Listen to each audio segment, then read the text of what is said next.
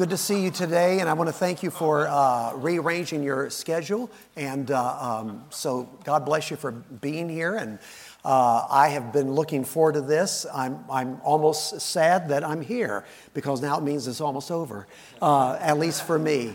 So, uh, Brother Jim Van Gelderen, Brother Wayne Van Gelderen, and uh, all of the Van Gelderens, God bless you. I've never met one that I don't love. Amen and, and that I admire. I was telling Daniel, I feel so unworthy to be here, uh, but I'm honored to be here. I'm blessed to be here.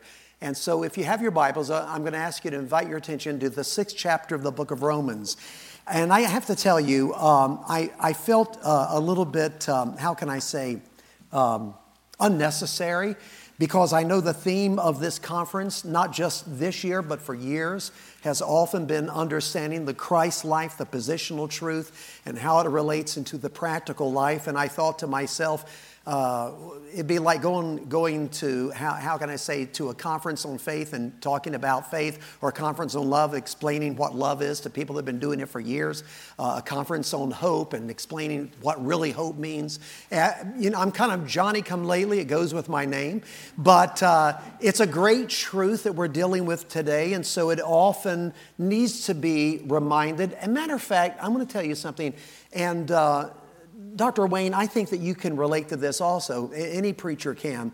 Do you ever have certain themes and certain subjects that it does your heart good? to go over these truths. And so this is something that does my heart good. And so, especially when I've been in a place where I've never uh, preached that much before, um, I, am always uh, anxious to get to this point. There, there, are two areas that I just love to go to uh, where I've never been before, and, and this is one of those areas. The other would be the cross. And of course, that all merges together, knowing who Christ is and what he did for us on the cross changes everything.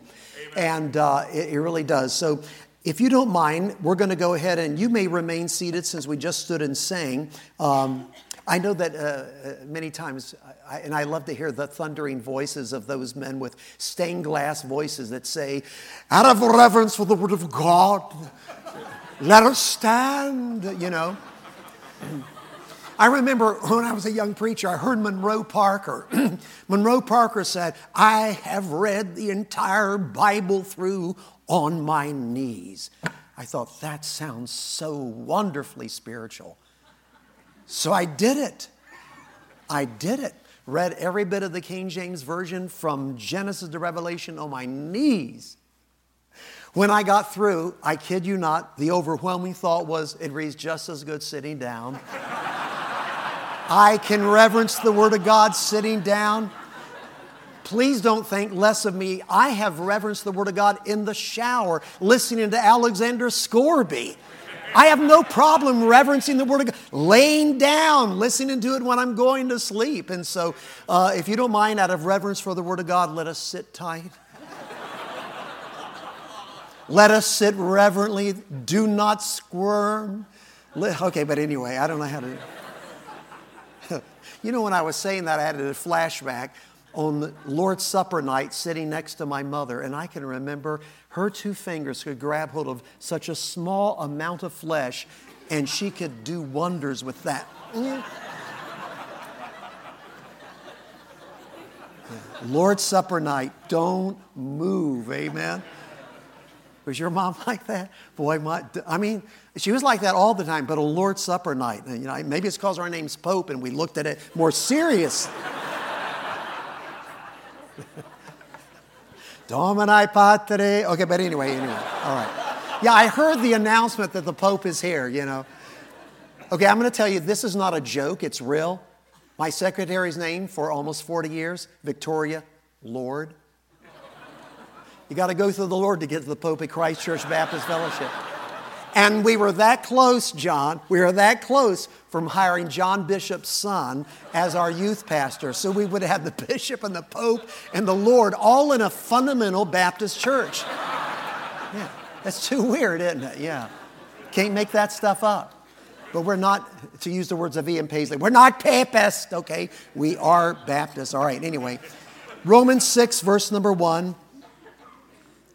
What shall we say then? Shall we continue in sin that grace may abound? God forbid. Amen. How shall we that are dead to sin live any longer therein? Know ye not that so many of us, as were baptized into Jesus Christ, were baptized into his death? Therefore, we were buried with him by baptism into death, that like as Christ was raised up from the dead by the glory of the Father, even so we also should walk in newness of life. For if we have been planted together in the likeness of his death, we shall be also in the likeness of his resurrection, knowing this that our old man is crucified with him, that the body of sin might be destroyed, that henceforth we should not serve sin. For he that is dead is freed from sin. Now, if we be dead with Christ, we believe that we shall also live with him, knowing that Christ, being raised from the dead, dieth no more. Death hath no more dominion over him. For in that he died, he died in the sin once, but in that he liveth, he liveth unto God. Likewise, reckon ye also yourselves to be dead indeed unto sin, but alive unto God through Jesus Christ our Lord. Let not sin therefore reign in your mortal body, that ye should obey in the lust thereof, neither yield your members as instruments of unrighteousness unto sin, but yield yourselves unto God as those that are alive from the dead, and your members as instruments of righteousness unto God. For sin shall not have dominion over you. For you are not under the law, but under grace. What then? Shall we sin because we are not under the law, but under grace? God forbid. Amen. Know ye not that to whom ye yield yourselves servants to obey, his servants ye are to whom ye obey, whether of sin and the death or of obedience unto righteousness? But God be thanked that ye were the servants of sin, but ye have obeyed from the heart that form of doctrine which was delivered you.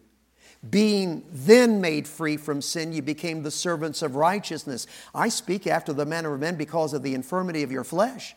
For as ye have yielded your members servants to uncleanness and to iniquity unto iniquity, even so now yield your members servants to righteousness unto holiness. For when ye were the servants of sin, ye were free from righteousness. What fruit had ye then in those things whereof ye are now ashamed? For the end of those things is death. But now, being made free from sin and become servants to God, ye have your fruit in the holiness and the end everlasting life. For the wages of sin is death, but the gift of God is eternal life through Jesus Christ our Lord. And may the Lord bless the reading of His word. Let's pray. Heavenly Father, in Jesus' name we come to you, and you said whatever we would ask in that name, that we could receive the promise that comes with that name, for in Him are all the promises, yea, and amen to the glory of God by us. We pray, Father, that we might, to the best of our ability and beyond, through your ability, communicate this wonderful truth that for me was so life changing. And I pray, Father, for those that already have been in this truth for decades.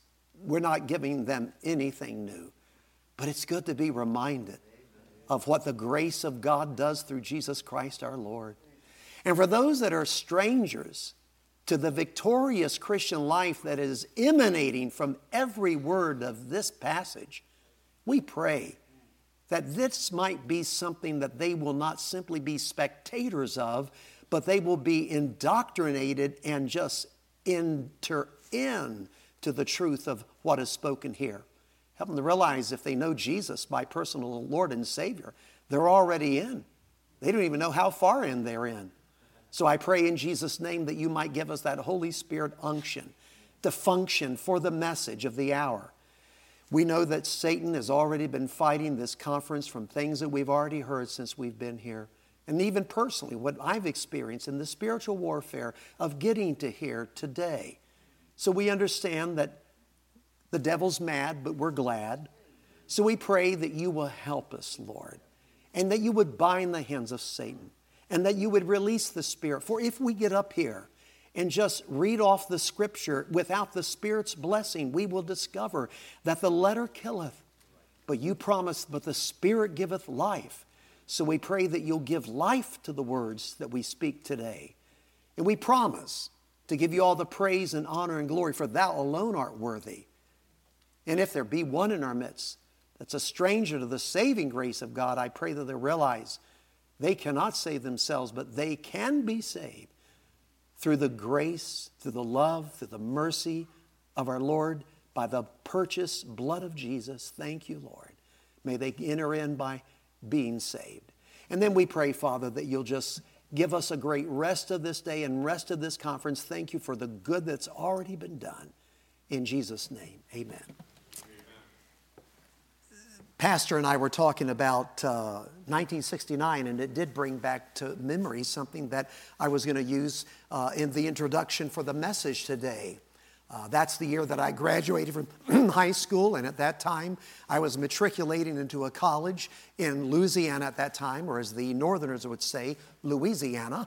But uh, when I was uh, matriculating, I remember we were over at the president's uh, house and there were a, lot of freshmen and a few sophomores and a few stuck up juniors and seniors.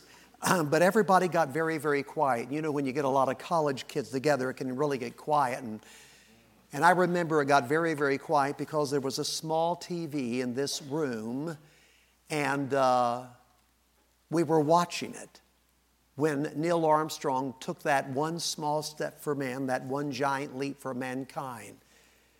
And of course, I think during this time, especially, now I was read much of my life in Central Florida, so I can remember in the 60s um, going out to the window of our school that was built in 1913 and we had gigantic windows, especially in the deep south. That's the way they did when they didn't have air conditioning. They had these just gigantic windows. But I can remember going to the window and we would look toward uh, Cape Canaveral. That was before it was even called Cape Kennedy. And I can remember we could see that small little rocket from our distance in Lakeland going up. And, and I remember we were all thrilled with what was happening. We were allowed to come to school with our little transistor radios and listen into everything that was being said.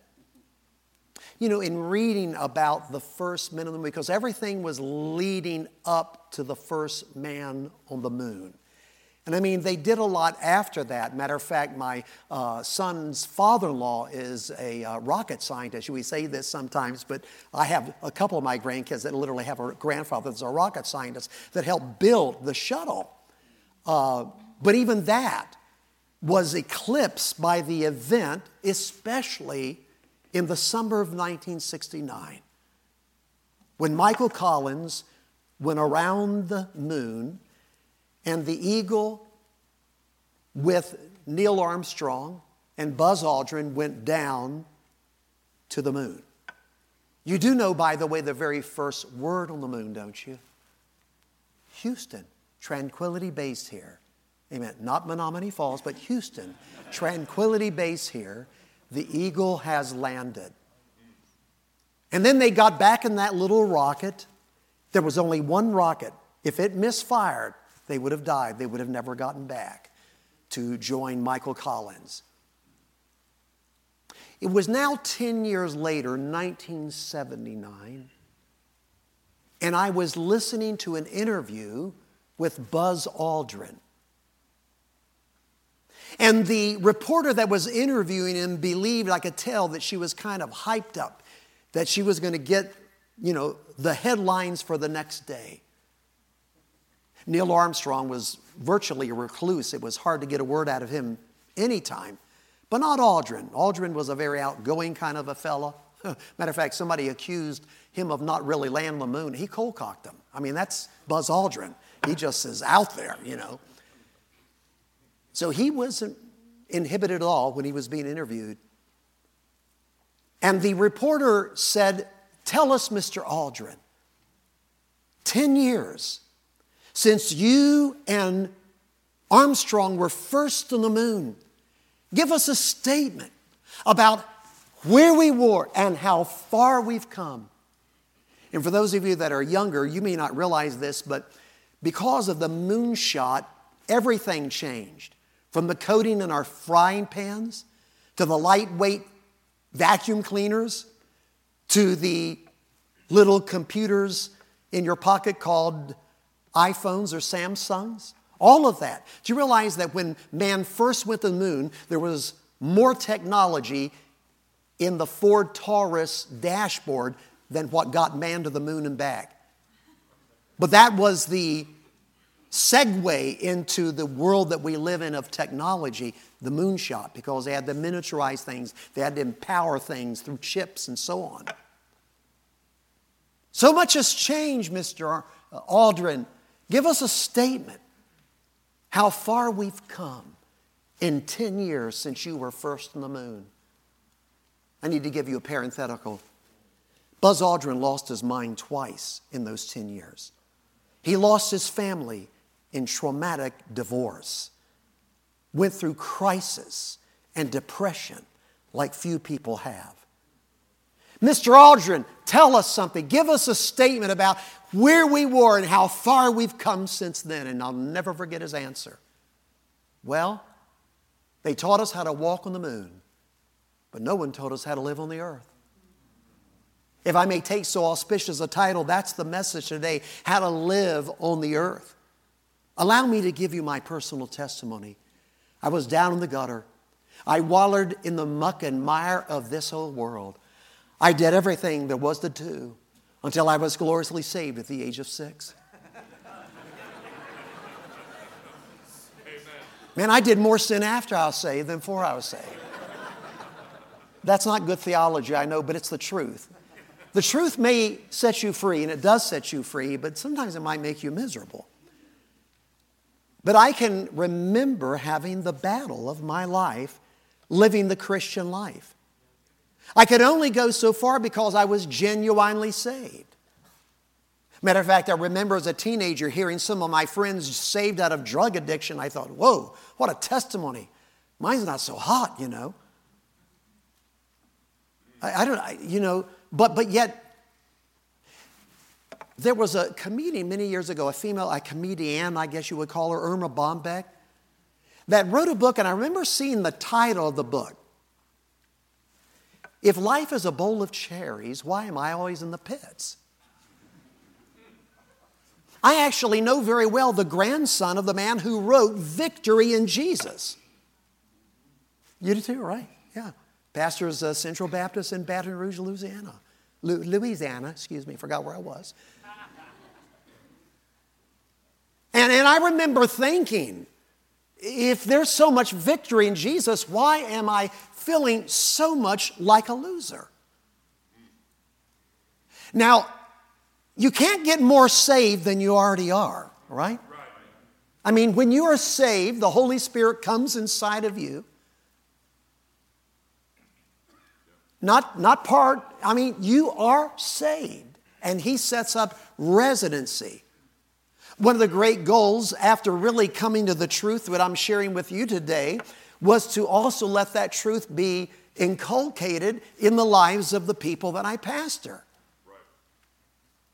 To allow our condition to catch up with our position, to know who we are in Jesus Christ.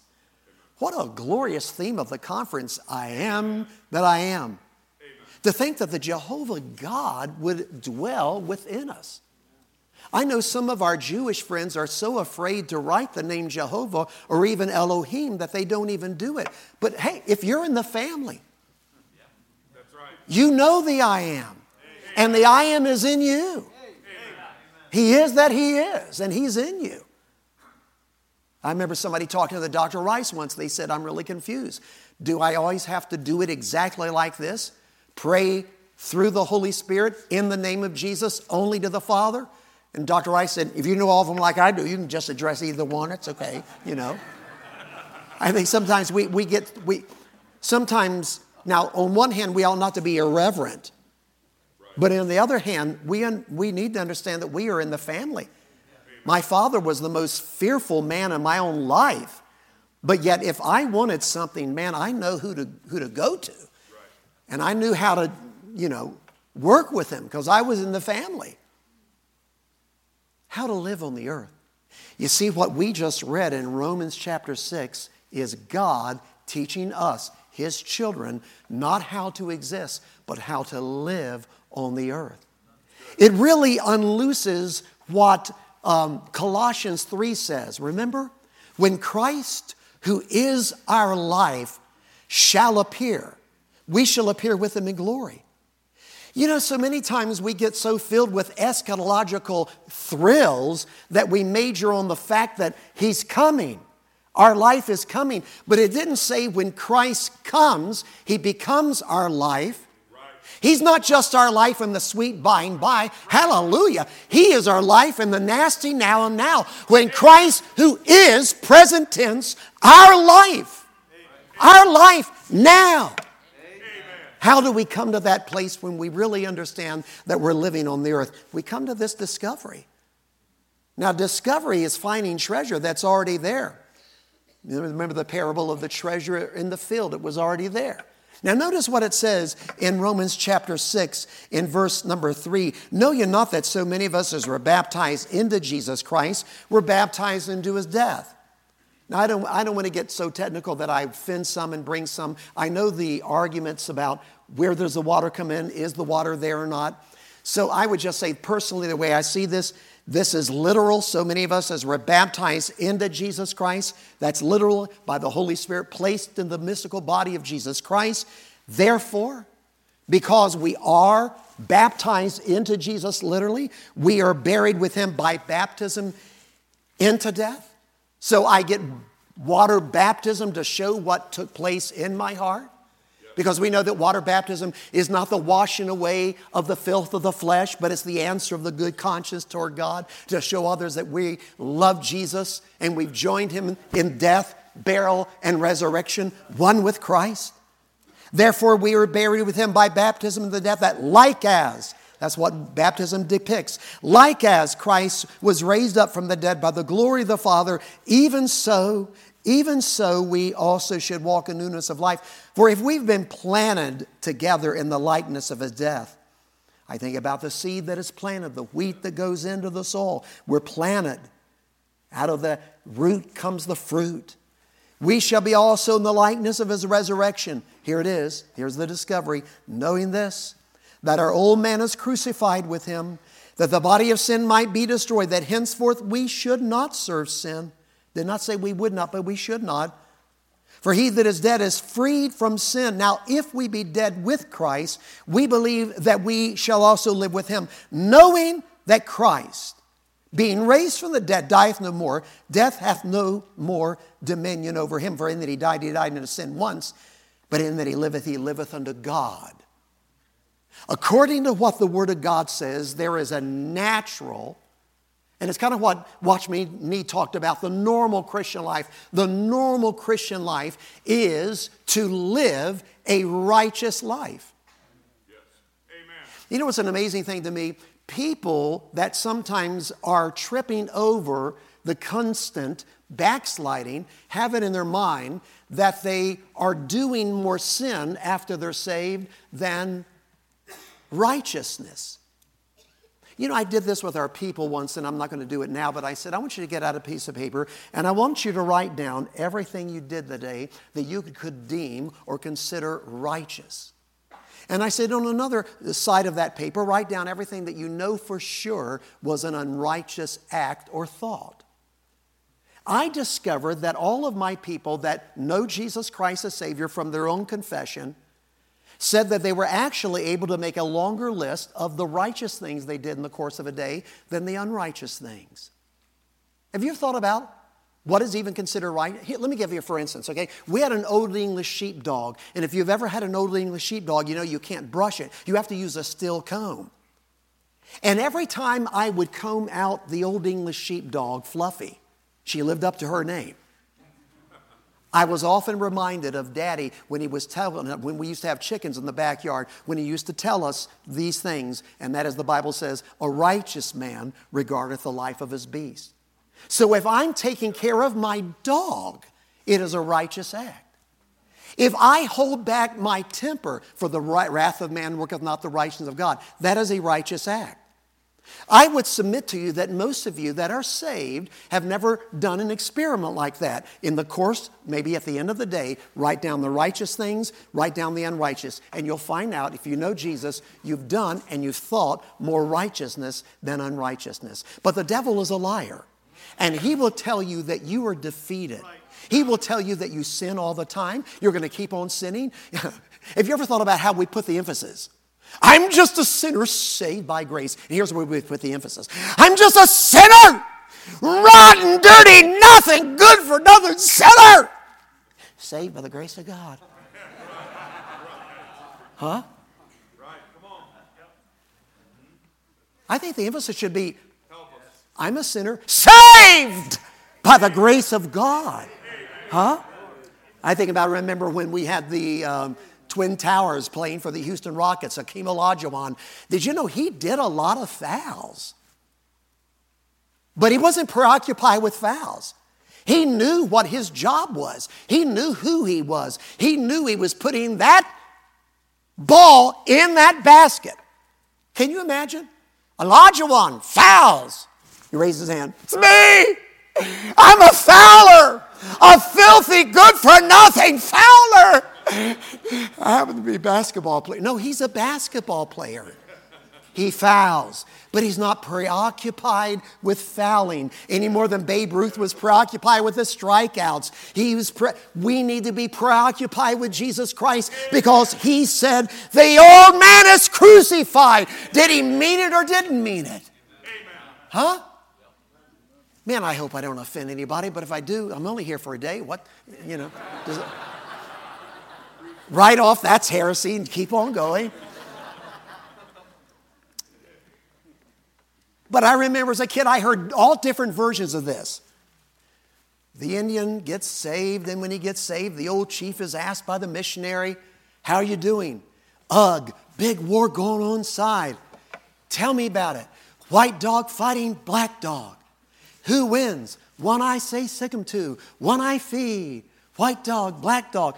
And I remember growing up thinking, you know, when I, before Romans 6 was real to me, thinking, that's the way it is.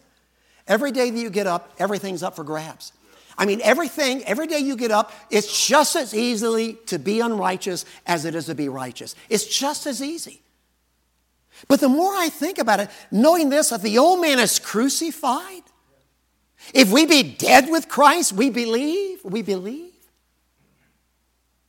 So, I mean, I think it's okay. White dog representing righteousness, black dog representing the old man, as long as you illustrate the white dog as a great healthy Dane and the black dog as a half dead Chihuahua. this is what he says. The you, the new you that John talked about, the seed that remaineth in you, yes. it's there. You don't have to invent it. You don't have to pretend to be righteous. God says for the second Corinthians what is 521, for he hath made him to be sin for us who knew no sin, that we might be made near right no, that we might be made the righteousness of God. So just come to the place of discovery. The old man is crucified. Now, there's a difficulty. God knows it. So, in the context of the scripture, He's going to help us understand this. So then He says in verse 10 For he that is dead, he that died, he died in a sin once, but in that he liveth, he liveth unto God. Likewise, I love this. Reckon ye also yourselves to be dead indeed in a sin, but alive unto God through Jesus Christ our Lord. I like the word reckon, don't you? It's an amazing thing to me how that in the biblical colloquialism, how it matches Southern colloquialism. Reckon. Huh? But I have to tell you, the Southern colloquialism doesn't quite capture what reckon means here. Hey, Johnny, young go to the store and get a Dr. Pepper? I reckon so. Hey, Johnny, you think it's going to rain? Hmm, I reckon it's going to rain. I reckon for the Southerners, maybe it is, maybe, maybe it is, maybe it's not, maybe it will, maybe it won't. But reckon here is an accountant's term. Uh, you know, years ago when we had the only way of balancing our checkbook was with pencil and paper. You remember that? And there were no cards that you could slip into little ATM machines or now just thump. It's kind of scary, and you take a card and thump, pay for it. I, I, I was getting a little something at the airport today, and it says add the tip. And I just hit one dot too much. I was going to give them a $100 tip. I just froze for a moment. I said, Whoa, back in the old days. now that's funny. I was imitating old man. I, I did this the other day. I said, Barbara, to my wife, I said, I just imitated old man. What? I don't have to imitate it. I, I'm there. That's me. it's, it's fun growing old. By the way, a lot of ways that you know you're getting older, right? When everywhere you go, girls are calling you honey and sweetie. How you doing, darling? You know, oh, brother. They know you're safe, right? You know, you, you lean over to tie your shoe and you ask yourself, anything else I can do while I'm down there? now reckon.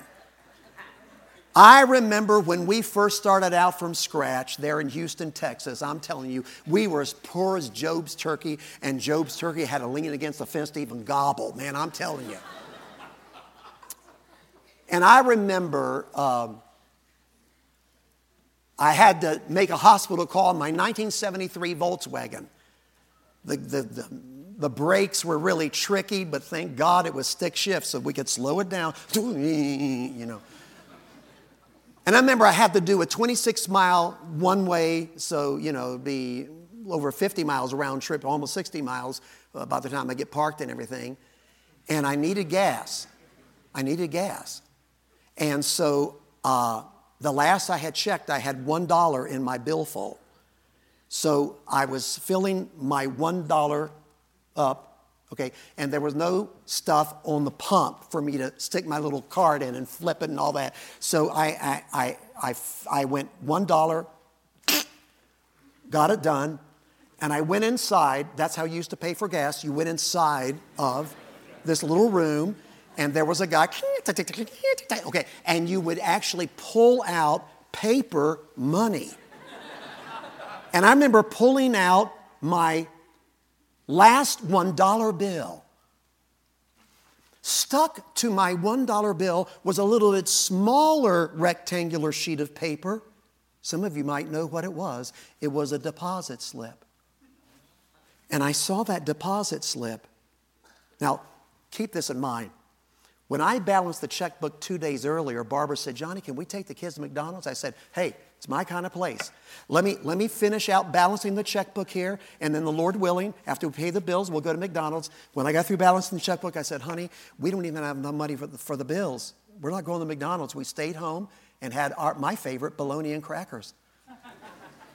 and then the next day, my favorite, oatmeal. And I mean, really? I, because I, I thought we had $1 and I didn't get paid till about a week from then. Yeah, you've been there, huh? It's, so I had that $1 bill. That $1 bill stuck. There was a rectangular sheet of paper. And two days earlier, I had done the checkbook and I, I looked at that and I, wait a minute. I, I, I, when you balance your checkbook, the bank would mail you paper.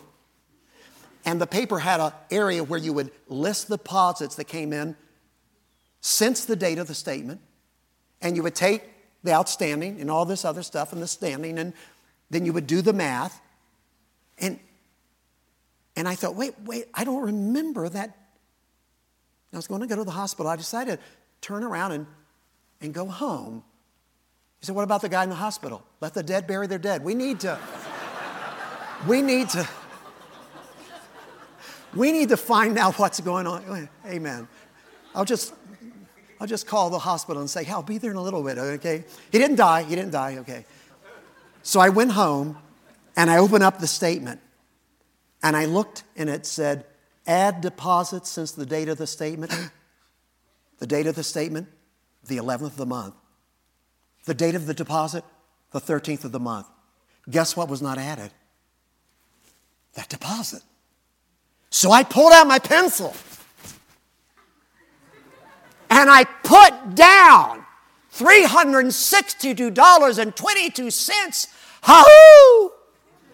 I paid the two remaining bills. I said, Barbara, get the kids. Forget about McDonald's. We're going to Luby's tonight.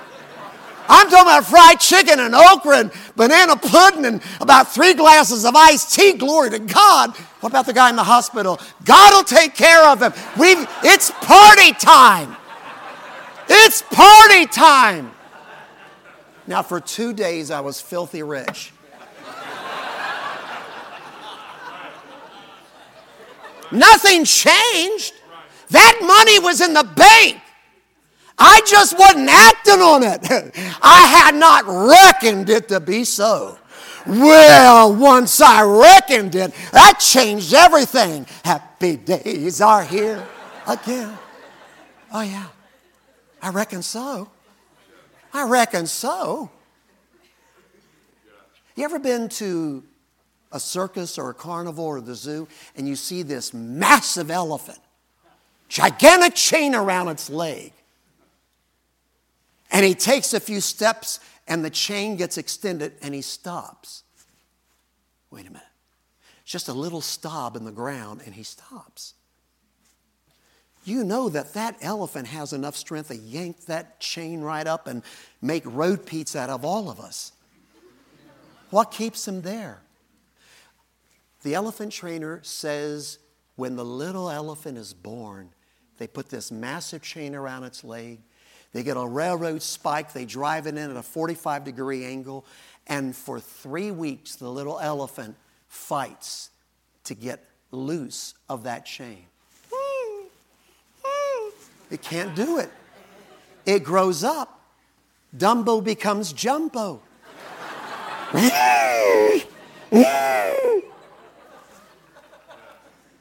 but guess what?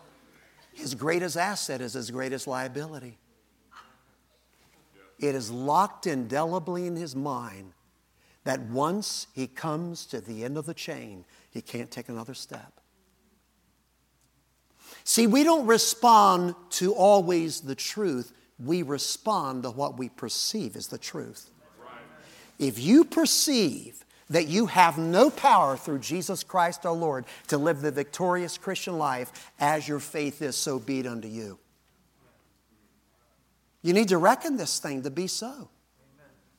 A pig farmer in Arkansas did this, and he could not believe it.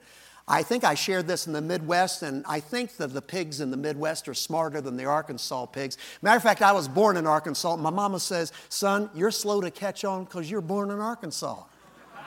That hurt my feelings. But anyway,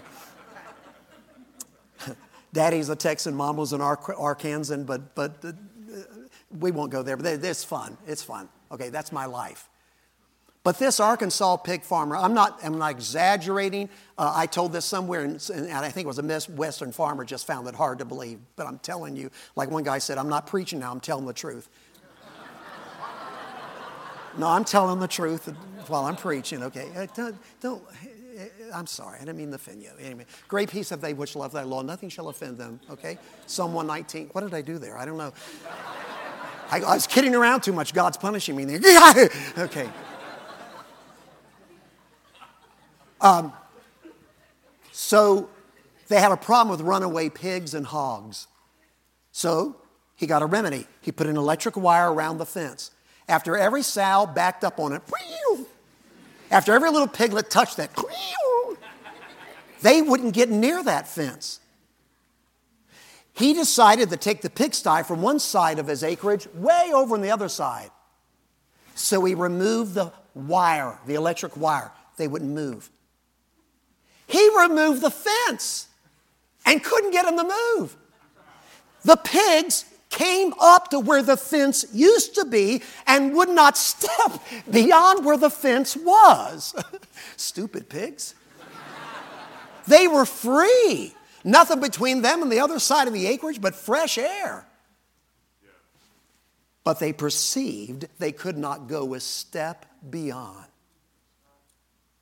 If we are to really live the Christian experience, we need to discover that the old man is crucified. We need to have some determination and reckon this thing to be so. And again, God sees that in this determination that we need to go a step further, and we kind of got into it already the decision process. So it says in verse number 12, Let not sin therefore reign in your mortal body, that ye should obey in the lust thereof. Neither yield your members as instruments of unrighteousness unto sin. But look at, here it is again. But yield yourselves unto God as those who are alive from the dead, and your members as instruments of righteousness unto God. Knowing is discovering, and reckoning is being determined. Yielding is making a decision. I will live the righteous life. I can do all things through Christ which strengtheneth me. A decision. A decision. Nowadays, I think that a lot of our brothers and sisters of Christ are too timid about making a righteous decision. We don't like being categorized legalists. Whenever somebody says to me, Are you an eagle, are you a legalist or something? I say, Wait, wait, I'll answer that when you answer this one first. Yeah, what's that? Are you an illegalist? Are, are you pushing illegality? Isn't it amazing when you think about this? The Bible said it right here in Romans 6. Shall we continue in sin? Years ago, I was in North Carolina, I was reading the scripture. What shall we say then? Shall we continue in sin that grace may abound? and there's a guy that evidently wasn't listening very well and he hollered, Yes! And I said, No! God forbid. How shall we that are dead to sin live any longer therein? Grace is not a license to do and live any way you want to. And where did you ever get the idea that living a holy life is legalism? It is an expression of our love to Jesus. If I love my wife, she has every right to say if I've been too friendly with another young lady. And by the way, that not happened uh, I am just lately. No, no. Uh, hey, when I was first met her, I, I, I got onto that one real quick. Huh? But that's no problem because I love her. So my expression of love to her is that I'm not overly friendly with another young lady in sickness and in health, in poverty as in wealth, forsaking all others and cleaving to thee, thee only, until death parts me. Well, how legalistic can you get? If you want a successful marriage, you better be there. Right? Amen. Right? So look at it like this. Under the law, it says, Thou shalt not kill. Under grace, it says, If you hate your brother, you've killed him already. Under the law, Thou shalt not commit adultery under grace, if a man even looks on a woman, he's committed adultery with her already in his heart. See, grace doesn't lower a standard of living, grace raises a standard of living. Right? There's nothing spiritual about being carnal and sensual. There's nothing spiritual about, you know, getting poured in your little skinny jeans and getting up on the stage up here and bumping and grinding and dancing and carrying on. I know that for many people, we may look like outsiders and dinosaurs, but what we believe is what the old timers all believed. And do you remember what the old timers used to say? Before you move a fence, you better ask yourself, why was it put there to begin with? Amen. Some of us need to make a decision. I'm going to yield yes. my body. What? No, you're not. That your body's a temple of the Holy Ghost. You're yes. not your own. You're bought with a price. I like what I heard Tim Butler say recently. We were together in a conference. He said, If you're bought with a price, is Jesus getting what he paid for? That's a thought, isn't it? If we're bought with a price, is he getting what he paid for? Now, there's a discovery that we find out that the old man is crucified. There's a new man inside you. There's a determination that needs to take place. Reckon this to be so, but we need to have this great decision process. I will yield to what I know is right. I will pray whether I feel like it or not. Many times I don't feel like praying. My dear mama had it right. Boy, when you feel like praying, when you feel like praying the least is when you probably need to pray the most. Rarely do I get all worked up over going door to door, getting them slammed in my face, but I've never regretted going door to door. You know, isn't that interesting? I've often, why do you do it? Because I, I need to yield myself to this. You didn't get your Bible reading done, but you know you need to read the Bible, and you're tired and you didn't get enough sleep, and so you stand up and you start walking around reading the Bible because you're telling Jesus, I love you with all my heart, and I'm going to yield myself to what I know is true. Wherewith shall a young man cleanse his way by taking heed thereto according to the word. Thy word have I hid in my heart that I might not sin against God. I can't live with, man cannot live by bread alone, but by every word which proceedeth out of the mouth of God. So you do it. Ecstasy is there at times. The hwyl, as the old Welshman would say, is there when God is so manifested that if you open your eyes for prayer, you almost feel like you're going to see Jesus. Is what the old Irish call the thin place, when heaven is so close and earth is so close you can't tell where earth ends and heaven begins. Yeah. You'll have those moments, but by the way, you'll never have those moments if you don't yield yourself on a continual, perpetual basis right. to prayer, to Bible, to holiness, making a decision every day dying to self, living unto the Lord, for Christ is our life. Amen. Now, I want to get to the deliverance because this is where the deliverance takes place. Verse 14, for sin shall not have dominion over you, for not under the law, but under grace. What then shall we sin because we are not under the law, but under grace? God forbid. Know ye not that to whom ye yield yourselves servants to obey, there it is again. Yield yourselves servants to obey, his servants ye are to whom ye obey, whether of sin unto death or of obedience unto righteousness. But God be thanked that ye were the servants of sin, whether you were saved at 6, 16, or 60. You were the servants of sin, but ye have obeyed from the heart that form of doctrine which is delivered you. Most every Bible I have, I underline those words obeyed from the heart. Here's, my brothers and sisters, here's the deliverance right here. The deliverance from the this is, this is the epitome of what Paul was saying in Galatians 2:20. I am crucified with Christ. Nevertheless, I live, yet not I, but Christ liveth within me, and the life which I now live in the flesh, I live by the faith of the Son of God, who loved me and gave himself for me. It's that exchange life. When this point is real in our life, there is a deliverance, there is a power. This is probably the threshold and the breaking point of the blessed infilling of the Holy Spirit. When He has all of you. Years ago, I remember reading the story of Charles Lindbergh First man to fly solo across the Atlantic Ocean. Everyone told him he's a fool to do this. He couldn't sleep the night before. It was not an asphalt or concrete runway, it was dirt with a little bit of pebbles and shell. It had rained all that night. So as he began to roll down the runway to take off to fly across the ocean, his plane wheels were getting sucked up into the mud. He could hear the sloshing sound as they were being sucked into the earth. And he thought to himself, I can't get up. And he said, I heard a voice inside me saying, Charles, you're a fool. No one has ever flown across the Atlantic Ocean. You're not either. It's not too late. Stop. He said, I didn't stop. I wanted to. And then I began to finally get some lift. And I could hear, is he, is he pulled out of the mud? But now there's another problem.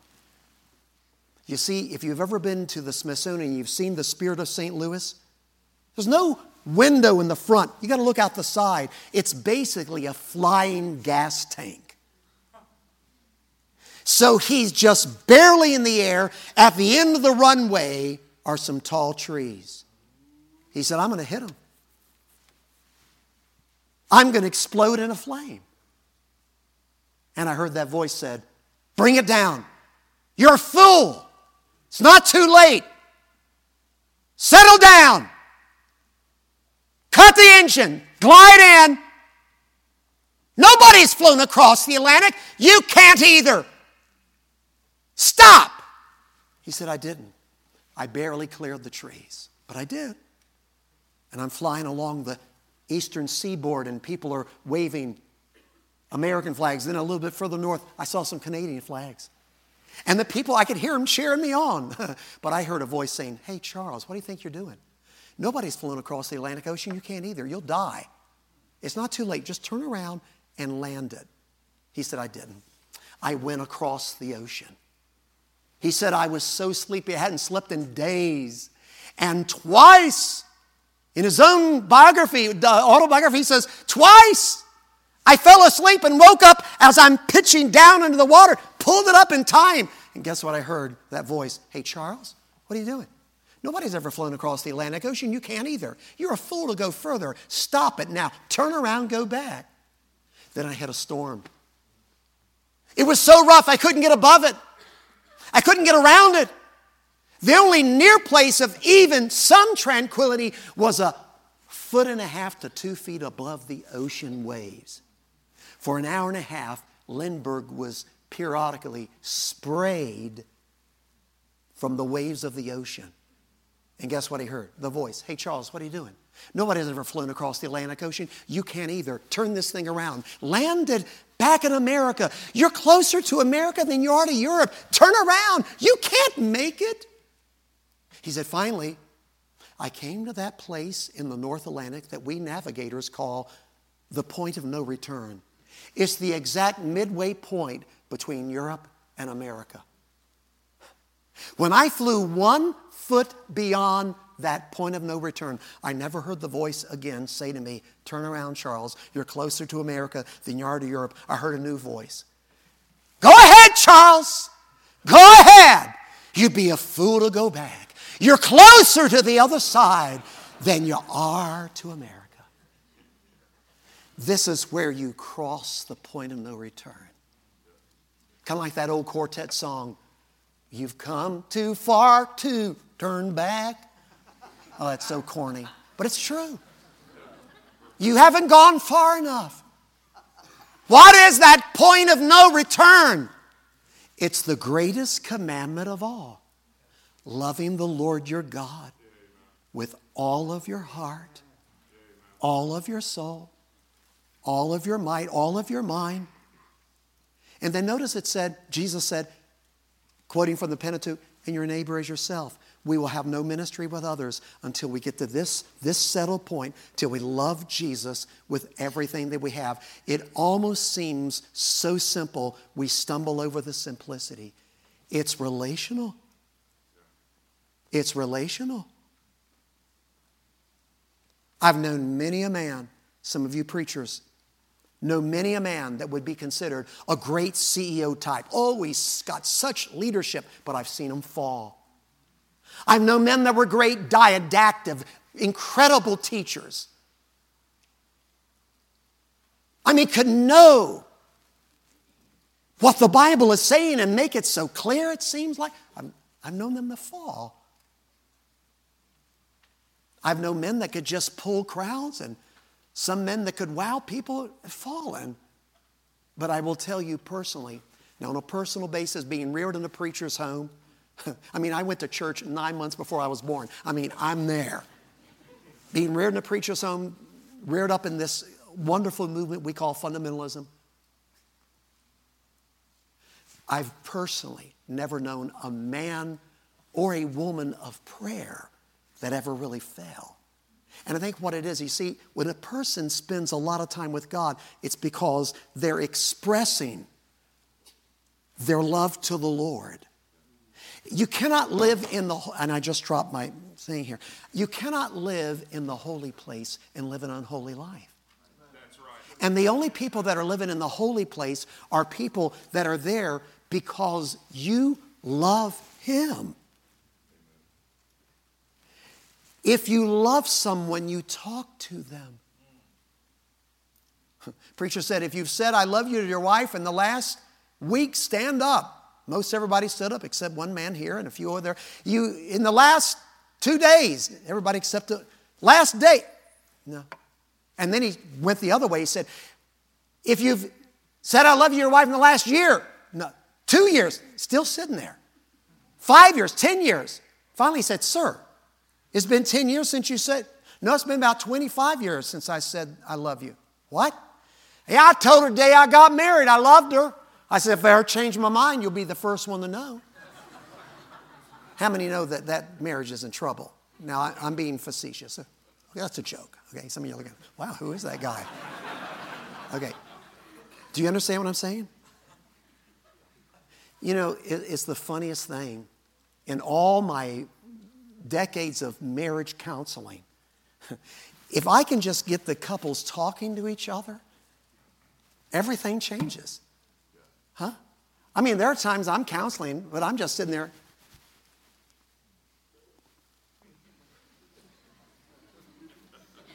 And pretty soon, you know, they came in the office and she's here and he's here. Well, go ahead and tell, explain to her what you mean. Well, tell them what you mean, okay. And then pretty soon they get close. They got their arms around each other. It's over. I didn't do anything.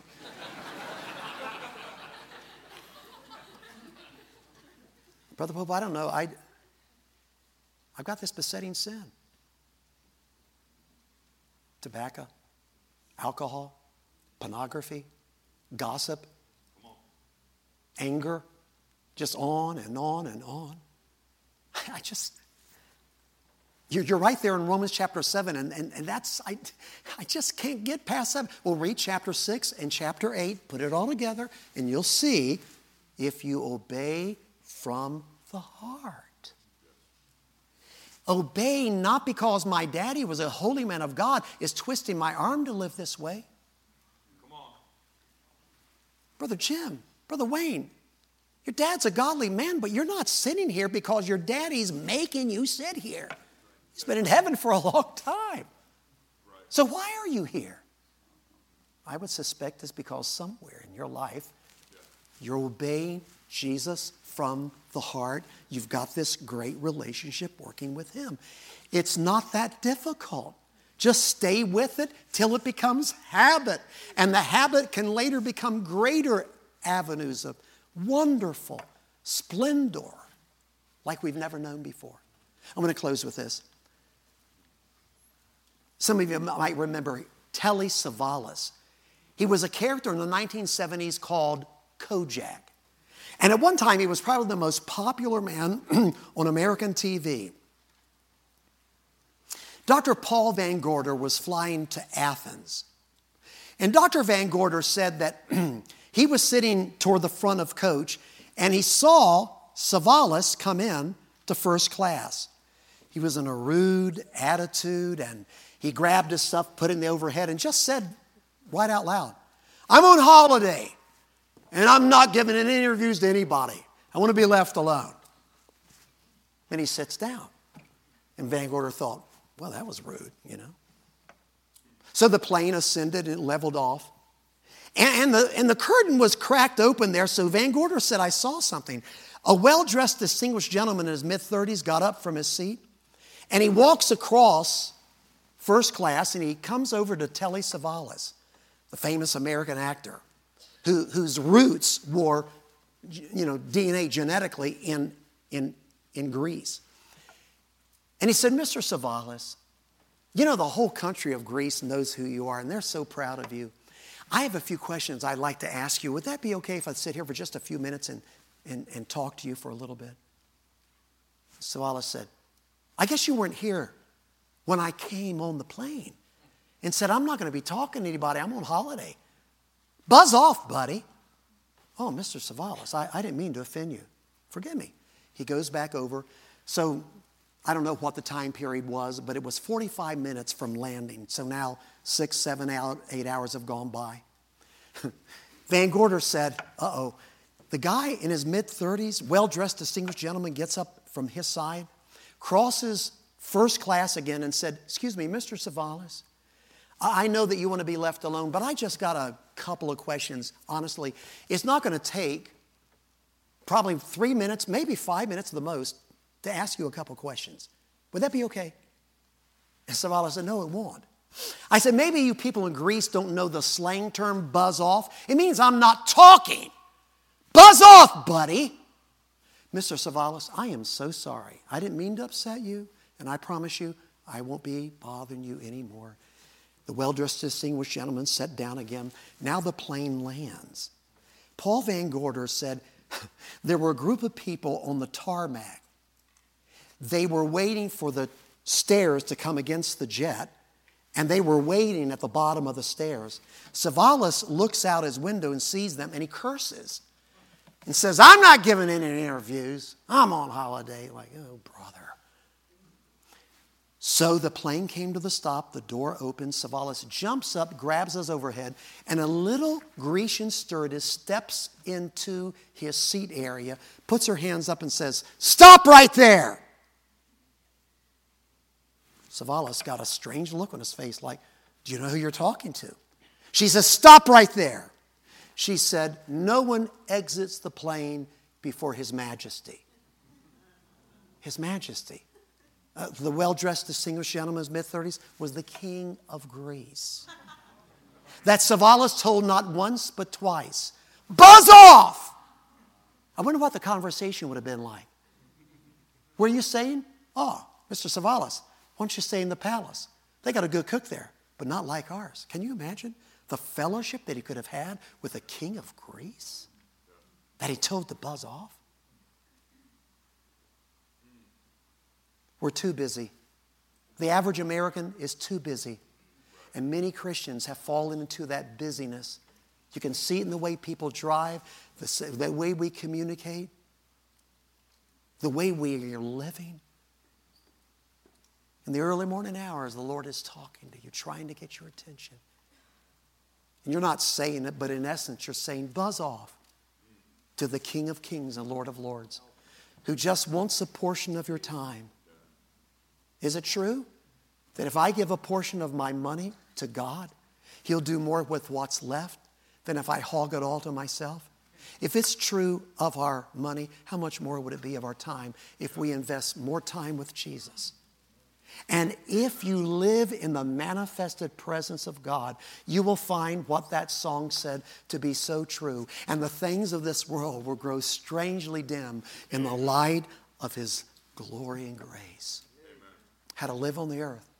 Deliverance will come when you obey from the heart, not just because you're supposed to, they expect me to, I've got to.